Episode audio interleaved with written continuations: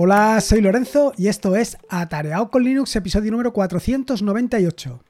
Voy con un episodio peliagudo, con un episodio de estos que pueden levantar ampollas. Aunque ya te digo que no debería. Y no debería porque todo esto tienes que tomártelo como una reflexión, un punto de parada, un sitio donde tienes que parar y pensar exactamente qué es lo que estamos haciendo, hacia dónde vamos y qué podemos hacer para evitar o para remediar la situación en la que nos encontramos o a la que vamos abocados. Y es que llevo ya bastante tiempo dándole vueltas al tema del open source y del software libre y sobre todo de lo que está sucediendo año tras año con el software libre. Es decir, básicamente a que poco a poco cada vez hay menos licencias de software libre, cada vez las licencias de software, de software libre son menores. Quiere decir que cada año se sacan menos proyectos con licencias de software libre, frente a las de open source que vayan creciendo paulatinamente. Dicho esto, como te digo, es una reflexión, una reflexión que hago en voz alta y sobre la que me gustaría conocer tu opinión, sinceramente, me gustaría saber qué es lo que tú opinas, qué es lo que tú ves. Y para ello recuerda que siempre tienes el formulario de contacto ya que lo tenemos ahí bien calentito y que ahora funciona también, pues lo tienes ahí para, lo que tú consideres. Pero sobre todo relacionado con, este episodio del podcast, con este episodio de si está o no desapareciendo el software libre. Bueno, que está desapareciendo, que cada vez hay menos licencia, es un hecho, es un hecho manifiesto. Otra cosa es qué es lo que podemos hacer. Bueno, voy directo al turrón y voy a empezar por la parte de la industria farmacéutica. Esto ya lo comenté en un episodio anterior del podcast, pero me gusta recordarlo porque me parece una analogía eh, muy venida al caso y que creo que podemos entender todos muy mucho. Y es que eh, una de las ventajas y los inconvenientes de la industria farmacéutica son las patentes. Las patentes pues dan un, como te diría, dan una comodidad al que ha patentado el producto. Una comodidad en el sentido de que sabe que durante unos años ninguna otra empresa puede producir o puede realizar ese producto porque está amparado bajo esa, esa mm, patente. Esto más o menos es lo mismo que venimos hablando con el software libre y con el open source. En este caso, pues ambos eh, bueno, en el caso del open source, cada uno puede hacer exactamente lo que le dé la gana. En el caso del software libre, no es exactamente así, porque vienes condicionados por las exigencias de lo que viene a continuación, tiene que tener la misma licencia, pero que claramente eh, son distintas del software libre, del software privativo. En el software privativo, mientras tú no conozcas el contenido de ese software, no vas a poder hacer nada. Relativamente, porque siempre puedes, pues, digamos, copiar lo, que estás haciendo, ¿no? Por, ejemplo, eh, lo que sucedió en aquel momento con el tema de las ventanas. Bueno, pues eh, era una copia.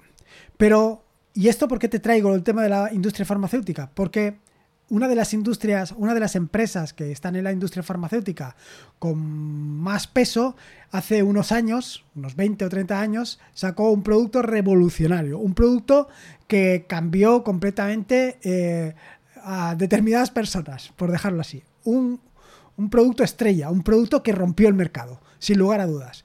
Sin embargo, esa ventaja competitiva que les dio ese descubrimiento, bueno, ese descubrimiento que fue casi por casualidad, pero esa ventaja competitiva al final no se tradujo en nada. Y no se tradujo en nada en el sentido de que eh, con el paso de los años, pues vieron que esa empresa entró en crisis igual que otras empresas del mercado. Entonces, ¿qué ¿qué cuestión o qué ventaja tenía el haber tenido una patente? Pues no lo tengo claro. Y no lo tengo claro porque desde mi punto de vista, lo que veo es que tener una patente lo que hace es acomodarte. Te sientes cómodo, te sientes con una estás en una posición de ventaja respecto a los demás. Y como estás en una posición de ventaja respecto a los demás, pues simplemente no te preocupas. Y esto no solamente lo puedes ver en la industria farmacéutica, sino que lo puedes ver en cualquier otra industria. Cuando alguien en un momento determinado está en una posición de ventaja, se acomoda. Y ahí es precisamente donde se diferencia con el open source. Cuando una empresa comparte con todos los demás el desarrollo del software, tiene que seguir investigando, si la industria farmacéutica hiciera lo mismo, que compartiera todos sus descubrimientos con los demás, eh, para ser la puntera, para seguir estando en punta de lanza, lo que tendría que hacer es seguir investigando. Y después de seguir investigando, investigar más. Y no solamente esto, sino que además se potenciaría porque todas las investigaciones de todos serían compartidas y iríamos más deprisa. Se podría avanzar mucho más. Desde luego que esto es una idea y que yo creo que está clara en el mundo del open source. En, otras industrias, pues no, no, está tan claro o no es tan fácil de llevarla a cabo. Creo sinceramente que es el camino. Este yo lo tengo clarísimo. Que cuanto más todo el mundo comparte hacia los demás, más rápido se va y más rápido se puede alcanzar metas que de otra manera eh, no se podían alcanzar. Ya sabes el dicho ese de si quieres viajar deprisa, viaja solo, pero si quieres viajar más lejos, viaja con compañía. Esto es así. Y esto es así tanto en el open source, tanto en la industria farmacéutica como tú lo, que, lo quieras ver. Esto es así. Y de ahí volver a insistir sobre el tema de pues, el software libre y todas estas historias. Ahora, una vez ya eh, te he contado las ventajas del open source y del software libre respecto al software privativo, llega el momento de decir, ¿qué es lo que está pasando con el software libre? ¿Por qué me estás diciendo que está desapareciendo? Bueno, pues esto es algo que vengo observando desde hace tiempo y es que eh, lo puedes ver en distintas estadísticas que las licencias de software libre cada vez hay menos licencias de software libre, cada vez cada año se generan menos desarrollos con licencias de software libre y cada vez se generan más licencias con eh, más licencias del tipo de eh, software em, de open source. Es decir, digamos que eh, está decreciendo el número de licencias de software libre y creciendo las de open source. ¿Por qué? ¿Por qué está sucediendo esto? ¿Qué es lo que a los desarrolladores, porque básicamente está ahí. ¿Por qué los desarrolladores están viendo esto venir? ¿Por qué están haciendo este cambio? ¿Por qué están migrando de licencias del tipo MIT, de, perdón, de licencias de tipo GPL a licencias de tipo MIT? Bueno, básicamente porque las licencias de tipo MIT son más permisivas. Al fin y al cabo, ahí es donde tienes la libertad total para el desarrollador. El desarrollador puede decidir en cualquier momento qué es lo que quiere hacer. Es decir, el desarrollador puede crear un desarrollo y en una etapa posterior de ese desarrollo por ejemplo, cambiarle por completo la licencia y hacerle completamente privativo para las cosas que eh, se desarrollen a partir de la licencia original. Esto a los desarrolladores, como digo, les da una gran, una gran posibilidad, una gran potencia para poder hacer lo que ellos quieran. Y no solamente ellos, sino también las empresas. Muchas empresas lo que van haciendo es mm, generan código abierto, código abierto en el que pueden colaborar otras personas y de ahí lo que te estaba comentando anteriormente, que juntos vamos más lejos pero en este caso incluso vamos más rápido. Y vamos más rápido en el sentido de que hay mucha más gente colaborando. Si en un determinado proyecto, en un pequeño proyecto, solamente podemos dedicar unas personas, en el momento que lo abrimos, pues pueden intervenir más personas. Em, llegados a este punto, ¿de qué estamos hablando? ¿De qué cantidades estamos hablando? Bueno, pues de para que te hagas una idea, estamos hablando que en este último año, bueno, en el año anterior, en el año 2022, el número de licencias em, de código abierto fue aproximadamente el 78%. Mientras que de licencias de software libre fue solamente el 22%. Y de la misma manera te digo, esto respecto al año anterior, el año anterior eran 76% y de licencias open source, de código abierto, mientras que licencias de software libre eran el 24%. Es decir, en un solo año el número de licencias de software libre cayó en, dos, en un porcentaje de dos. Eh, bueno, cayó. Quiero decir que se hizo o se liberaron un 2% menos de proyectos con software libre de lo que se había hecho el año anterior. Y tú dirás, hombre, pero me estás hablando de un 22%. Esto de que va a desaparecer lo dices tú muy a la ligera. Hombre, si lo ves así, claro, estamos en una situación muy temprana. Estamos hablando de unas diferencias muy considerables, donde el setenta y tantos por ciento del open source frente al 22 y un 22 yo creo que es una cantidad suficiente. Pero si piensas así rápidamente que en un solo año han perdido un 2%, estamos hablando que en 10 años prácticamente la cantidad de proyectos que se licencien bajo eh, GPL, por ejemplo, bajo licencias open, bajo licencias de software libre, pues prácticamente será irrisorio. Prácticamente habrá desaparecido. Así que llega el momento de plantearse a ver qué es lo que está sucediendo. ¿Por qué los desarrolladores realmente prefieren licencias de código abierto frente a licencias de software libre? Pues un poco es lo que te he venido a contar eh, anteriormente. Por un lado está la parte de la flexibilidad. Las licencias de código abierto pues suelen ser mucho más flexibles en términos de uso y distribución. Tienes mucho más libertad para hacer exactamente lo que tú quieras. Desde el punto de vista del desarrollador. No estoy hablando desde el punto de vista del usuario. desde el punto de vista del usuario, por supuesto, que un proyecto liberado bajo licencia de open source tienes las mismas eh, ventajas que un proyecto liberado bajo software libre con un inconveniente y es que si un desarrollador eh, posterior decide introducir una serie de mejoras y esas mejoras que o esos cambios o esas características que introduce pues básicamente no están liberados bajo licencia MIT por ejemplo no los vas a poder utilizar luego otra de las ventajas que tienen son la compatibilidad con empresas y modelos de negocio. Para mí, yo siempre he defendido que el open source es un modelo de negocio tan válido como el eh, software privativo. Bueno, tan válido en el sentido de un modelo de negocio, como así se entiende, un modelo de negocio. En el sentido de que al final tú puedes eh, liberar parte de tu proyecto, puedes dejarlo completamente como eh, software eh, open source y luego otra parte de tu proyecto lo podrías dejar como mm, una licencia privativa. Esto es relativo. A mí el modelo que más me gusta, sin lugar a dudas, es el modelo del open source, donde tú lo que ofreces son lo que viene encima. Básicamente los servicios. Los servicios y desarrollos, eh, ¿cómo te diría? Desarrollos personalizados. Claro, que esos desarrollos personalizados, en el caso de que lo hagas utilizando una licencia GPL, no la puedes, no puedes em, cambiarla, sino que ese desarrollo personalizado también tiene que ser GPL. Entonces, para determinadas circunstancias, cuando una empresa, pues hay determinados procesos que quiere mantener bajo secreto por la razón que sea, no puede utilizar una licencia del tipo GPL, tiene que utilizar una licencia MIT porque el desarrollo posterior va a ser privativo. Luego, otra de las características que tiene es que es una mayor adopción y tiene una mayor comunidad de desarrollo. Muchos proyectos de código abierto han ganado una gran, una amplia adopción y cuentan con una comunidad de desarrollo muy activa.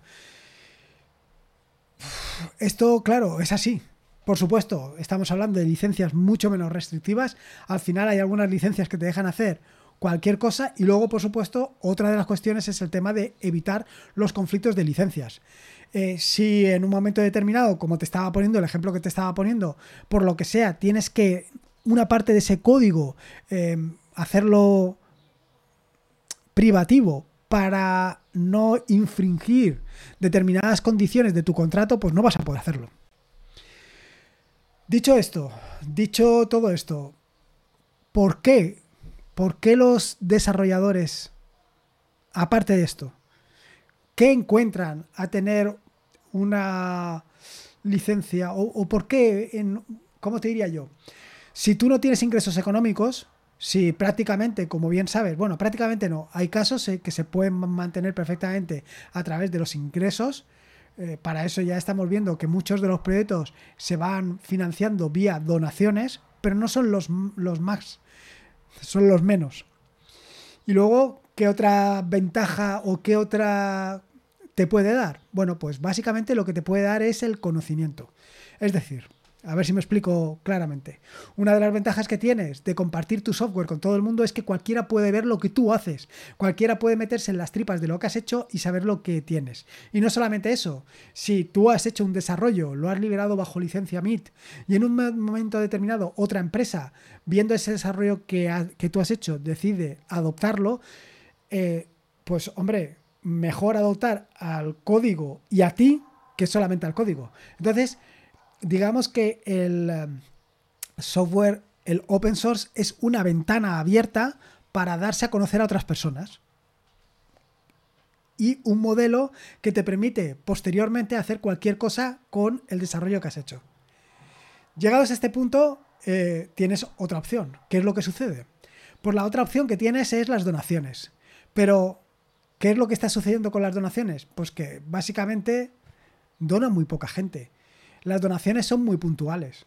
Yo te diría que muchas de las donaciones que entran en los proyectos que realizo son más de países anglosajones, y esto lo he contado en muchas ocasiones, que países hispanoparlantes. Y esto es muy llamativo. Con lo cual, pues hay que tener en cuenta que si tú quieres fomentar el desarrollo del software libre, pues tendrás que dar las, los caminos, las, las, vías para que se financien. Y por último, eh, ¿es tan problemático que las licencias sean de código abierto? Desde mi punto de vista, no. Desde mi punto de vista no es tan problemático. Y no es tan problemático por lo que te he comentado anteriormente. Porque si todos miramos, todos nos enfocamos en crecer y en correr todos en la misma dirección y en avanzar, pues no, no tiene problema, porque va a ser beneficioso para todos. Eh, hace unos días tuve una conversación con una persona que decía, ya, pero es que en un momento determinado alguien que parte de un desarrollo, eh, por ejemplo, con licencia MIT, puede eh, poner en código privativo los desarrollos consecuentes. Incluso puede hacerlo de pago y tú no lo has hecho. Entonces esto es algo frustrante. Bueno, es que es algo frustrante relativamente. Y digo que es algo frustrante relativamente porque esa empresa o esa persona que ha decidido, eh, partiendo de, de, tu código, hacer, hacer un código posterior y sacarle un beneficio, es algo que él ha hecho, que tú no has hecho tú no has sabido sacarle beneficio, él sí. Entonces, no, por esa parte, bueno, pues a lo mejor en un momento determinado puede resultarte un poco frustrante, pero si lo ves, no tiene por qué serlo. De hecho, yo en los inicios sí pensaba así. Es decir, hace unos años sí pensaba y digo, ostras, esto que he hecho no quiero compartirlo con nadie porque así me lo van a copiar y no sé qué, no sé cuántos. Y es muy mezquino. Al final es muy absurdo. Si te lo copian, es que lo que estás haciendo está bien. Siempre lo has escuchado, lo has escuchado en más de una ocasión. Eso de si alguien te está copiando es que lo que estás haciendo estás haciéndolo bien. ¿Qué es lo que sucede? Que si te copian y tú te duermes en los laureles es cuando te pasan por encima. Pero tú lo que tienes que hacer es seguir avanzando, seguir evolucionando. Esto por un lado, esto por, por el lado. Luego, por el otro lado, están las empresas que cada vez se están más acercando al mundo del open source. Y hay dos tipos de empresas. Las empresas, bueno, dos tipos de empresas y de personas, porque al final detrás de una empresa hay personas. Hay dos tipos de acercamientos. Un acercamiento genuino y un acercamiento por el interés. Si el, acercamiento es genuino, esto va a funcionar. El desarrollo que se haga a partir de esto va a ser un desarrollo óptimo. Sin embargo, si vas con un eh, pensamiento, digamos, de aprovecharte, no va a funcionar no va a funcionar. Y esto es así. Con lo cual yo, desde mi punto de vista, no hay que tener ningún miedo. No hay que tener ningún miedo porque si en un momento determinado, tú imagínate, por ejemplo, que eh, desarrollo un software espectacular para reproducir música y le pongo unas características determinadas. Luego llega otro desarrollador y decide añadirle determinadas características que hace ese software mucho mejor que el mío. Y entonces decide eso, sacarlo y ponerlo a la venta. Y saca dinero. ¿Yo me tengo que ofuscar por eso? No, para nada. Él ha sabido hacer algo que yo no. Pero, ¿y qué más da? Yo ahora he visto lo que él ha hecho y puedo desarrollarlo. Puedo desarrollarlo y tener lo mismo, pero además, otra vez, en el modo del open source, en el modo que cualquier otra persona puede desarrollarlo. Y este proyecto mío va a crecer mucho más que ese proyecto. Porque si bien él ha tenido una idea puntual muy buena, más personas van a llegar más lejos. Es así de claro. Él puntualmente en un momento determinado puede ser que avance un poco más o no. Así que esto es un poco mi pensamiento, por supuesto. Esto es mi pensamiento y lo que yo creo. Que cuanto más libre, cuantas más opciones tengas para hacer cualquier cosa, mucho mejor, tanto para los desarrolladores como para todo el mundo. Y llegados a este punto, pues queda una única pregunta. ¿Qué es lo que podemos hacer los usuarios de a pie para evitar esta sangría? ¿Qué es lo que podemos hacer para evitar que esto siga continuando, que continúe desapareciendo el software libre? Pues lo único que podemos hacer es pues, apoyar los proyectos. Apoyar a los proyectos de dos maneras fundamentales. Vía el reconocimiento y vía la donación. Es la única manera que tienes para apoyar estos proyectos y para que una persona que ante la tesitura de decidir entre si quiere desarrollar software libre o quiere desarrollar open source o incluso quiere desarrollar una licencia privativa, se decante por la modalidad del open source y mucho mejor todavía por la modalidad del software libre. Así que, ¿qué es lo que tenemos que hacer? Donar. Es que es la única solución que tenemos. Porque el apoyo al software libre, en la única manera que tenemos los usuarios es esa. Los desarrolladores. Los desarrolladores van a ir a lo que más, a lo que mejor les convenga, a lo que mejor les vaya. Y lo que mejor les vaya, tú ya lo sabes. Es que es así. El reconocimiento, el el dar a conocer a esas personas el trabajo que hacen y esto es algo que normalmente pues no lo vas a encontrar por ahí.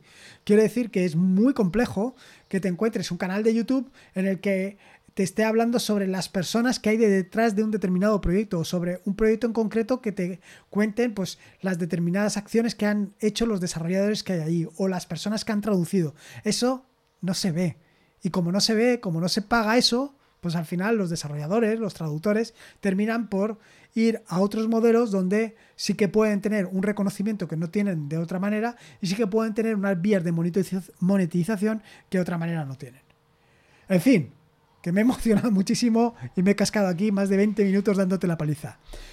Simplemente es mi, visión, simplemente es mi opinión, mi, lo que yo veo desde mi punto de vista. Cada uno vemos las cosas con nuestra perspectiva. Yo, por supuesto, tengo esa disyuntiva o esa compaginación entre la visión del usuario y la visión del desarrollador. Y porque yo siempre libero bajo licencia MIT, para que cualquiera que venga pueda hacer lo que quiera con, mi, con el software que he, hecho. Que si en un momento determinado decide eh, desarrollarlo y venderlo, pues que lo desarrolle y lo venda y que se haga millonario si es necesario.